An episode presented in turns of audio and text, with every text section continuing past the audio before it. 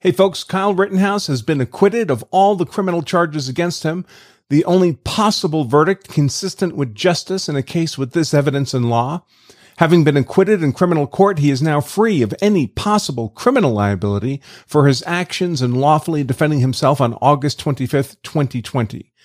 Now, however, there remains the possibility that he might be sued in civil court, either by survivor Gage Grosskreutz for the vaporization of his bicep when Kyle shot him in self-defense, or by the families of Joseph Rosenbaum or Anthony Huber in wrongful death actions for Kyle's killing of those two men again in self-defense. In particular, I'm getting a lot of inquiries as to whether Kyle Rittenhouse might find protection from any such civil suits under Wisconsin's self-defense immunity statute. So that's the focus of today's content. Now, there are certainly lawsuits that are flying around this case.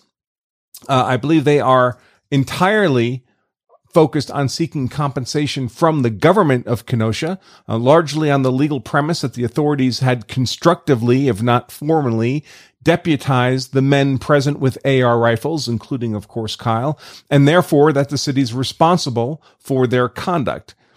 It's not much of a legal argument, really, but I guess you work with what you've got. In any case, I'm unaware of any civil suits filed against Kyle, but such suits certainly could be filed.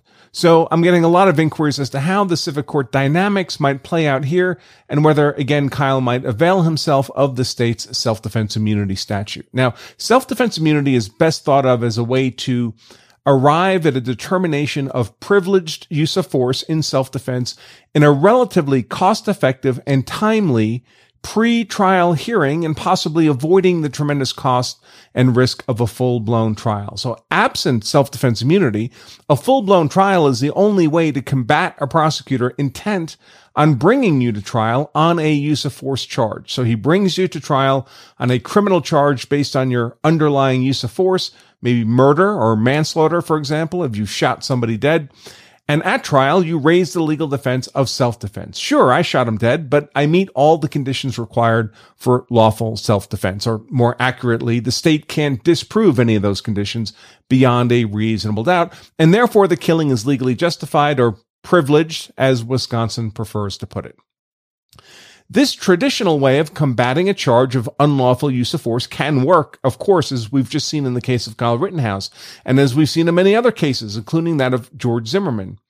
But a full blown trial is an incredibly costly and time consuming affair and risky. In terms of cost, a case involving a killing charge, as both Rittenhouse and Zimmerman's did, can easily burn through $200,000 before it even gets to trial, just in pre-trial expenses. Then the trial can readily be a multiple of that cost. I'm reliably informed, for example, that the Zimmerman defense billed out at close to $2 million. By the way, folks, good place to plug the sponsor of today's content, CCW Safe, a provider of legal service memberships. What many people mistakenly call self-defense insurance. In effect, CCW Safe promises to pay its legal expenses of its members if the member is involved in a use of force event and is facing liability for that. Had Zimmerman been a member of CCW Safe, his entire legal bill, all two million, would have been covered. Of course, CCW Safe didn't exist at the time. Indeed, it was cases like that that led to the creation of CCW Safe. Now, I've looked at all the companies that offer this kind of service. As you might imagine, I found that CCW Safe is by far the best fit for me. I'm personally a member. My wife, Emily, is personally a member.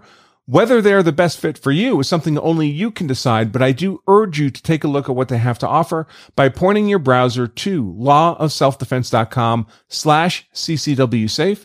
And if you do decide to become a member there, you can save 10% off your membership using the discount code LOSD10. That's LOSD for Law of Self-Defense and the number 10 at that URL, lawofselfdefense.com slash ccwsafe. Okay, so those were the uh, cost dynamics of a full blown trial. Let's talk about time. It's not unusual for a case involving a killing charge, murder or manslaughter, to take a year or a year and a half or longer to get from the event to trial, and then perhaps consume more weeks at trial. And during all this time, the defendant's life is essentially frozen. One does not make too many long term plans when there's a decent prospect you might be spending the rest of your life in a cage. And of course, there's risk at the trial. I often tell the clients in the cases I consult on that anyone we put in front of a jury has perhaps a 10% chance of being convicted, no matter how innocent they may be. That's just the noise in the system and a reflection of the reality that juries are dangerous and unpredictable creatures. Nearly all of that cost, time, and risk of a full blown trial can be sidestepped through the wonders of self defense immunity. How self defense immunity works in practice is that a person facing a criminal or civil trial based on their use of force can demand a pre-trial self-defense immunity hearing. Uh, note these are very often mistakenly referred to as a stand your ground hearing. Anytime you hear that phrase spoken, you can be fairly certain the speaker has no idea what they are talking about.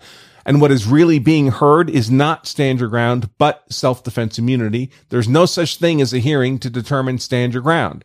There may be a hearing to determine self-defense immunity.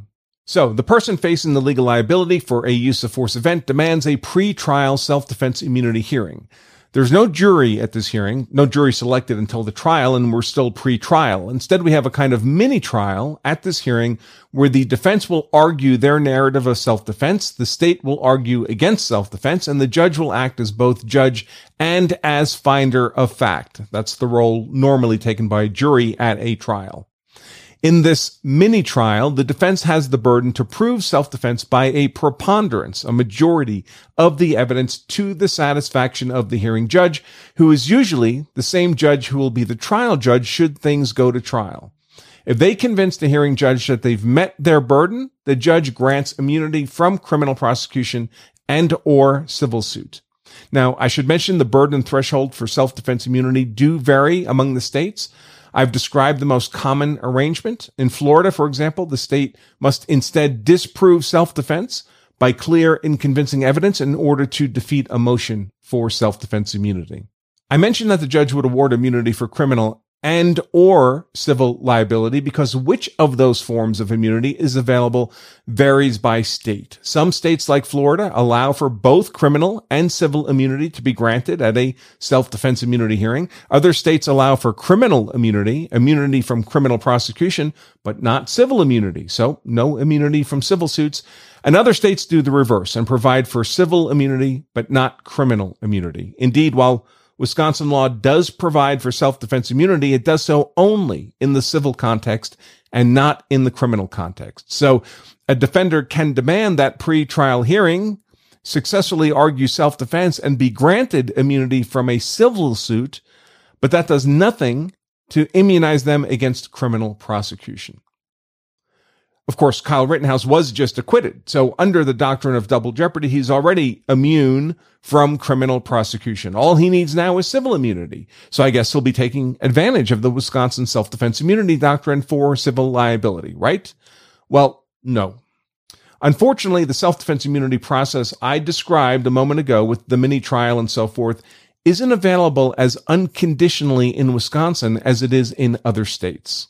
Instead, Wisconsin wraps its self-defense immunity privilege in a blanket of completely unrelated self-defense law doctrine, the doctrine of a legal presumption of reasonableness in the use of force in the context of an intruder into highly defensible property.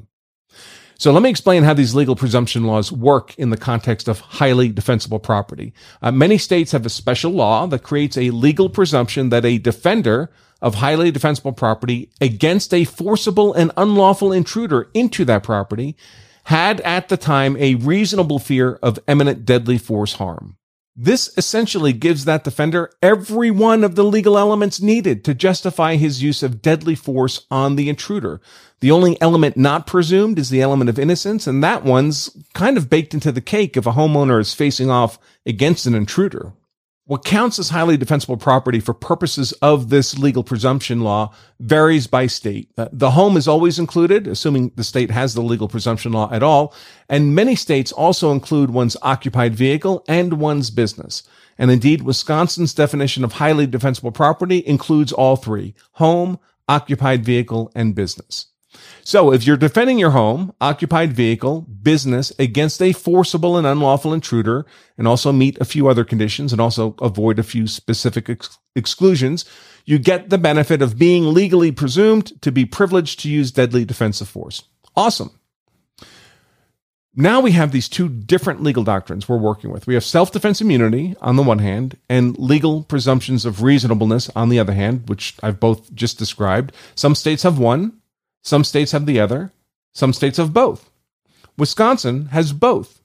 But rather than keeping these two doctrines separate, as every other state with both does, Wisconsin buries its civil self defense immunity privilege into the conditions for its legal presumption of reasonableness statute. That means that all the circumstances, conditions, and exclusions of the Wisconsin legal presumption law now also apply in the context of qualifying for Wisconsin's civil self defense immunity. In other words, you only qualify to even request that pretrial civil self defense immunity hearing in the first place if your use of force occurred in the context of defending your home occupied vehicle, or business from a forcible and unlawful intruder. And unfortunately for Kyle, none of his use of force the night of August 25th, 2020 involved him defending his home, occupied vehicle, or business from a forcible and unlawful intruder. So he doesn't even qualify to request a pretrial civil self-defense immunity hearing in the first place, and so would never even have the opportunity to argue for immunity at all. So, bottom line, no self defense immunity possibility exists for Kyle as a means to protect himself against possible civil suits in this case. That's the bad news. The good news is I don't think any such civil suits have been filed against Kyle by either survivor Gage Grosskreutz or the families of Anthony Huber or Joseph Rosenbaum, and I'm not sure I would expect them to be. The arguments for civil liability would be substantially less compelling than the argument for criminal liability that he just beat, uh, if only because the criminal prosecution was able to kind of link each use of force event together through a series of criminal charges specific to each involved victim to make this kind of complicated whole narrative from Rosenbaum all the way through to Grosskreutz. In the civil case, each of those events would essentially be considered in isolation, and each on its own merits looks wildly like lawful self-defense.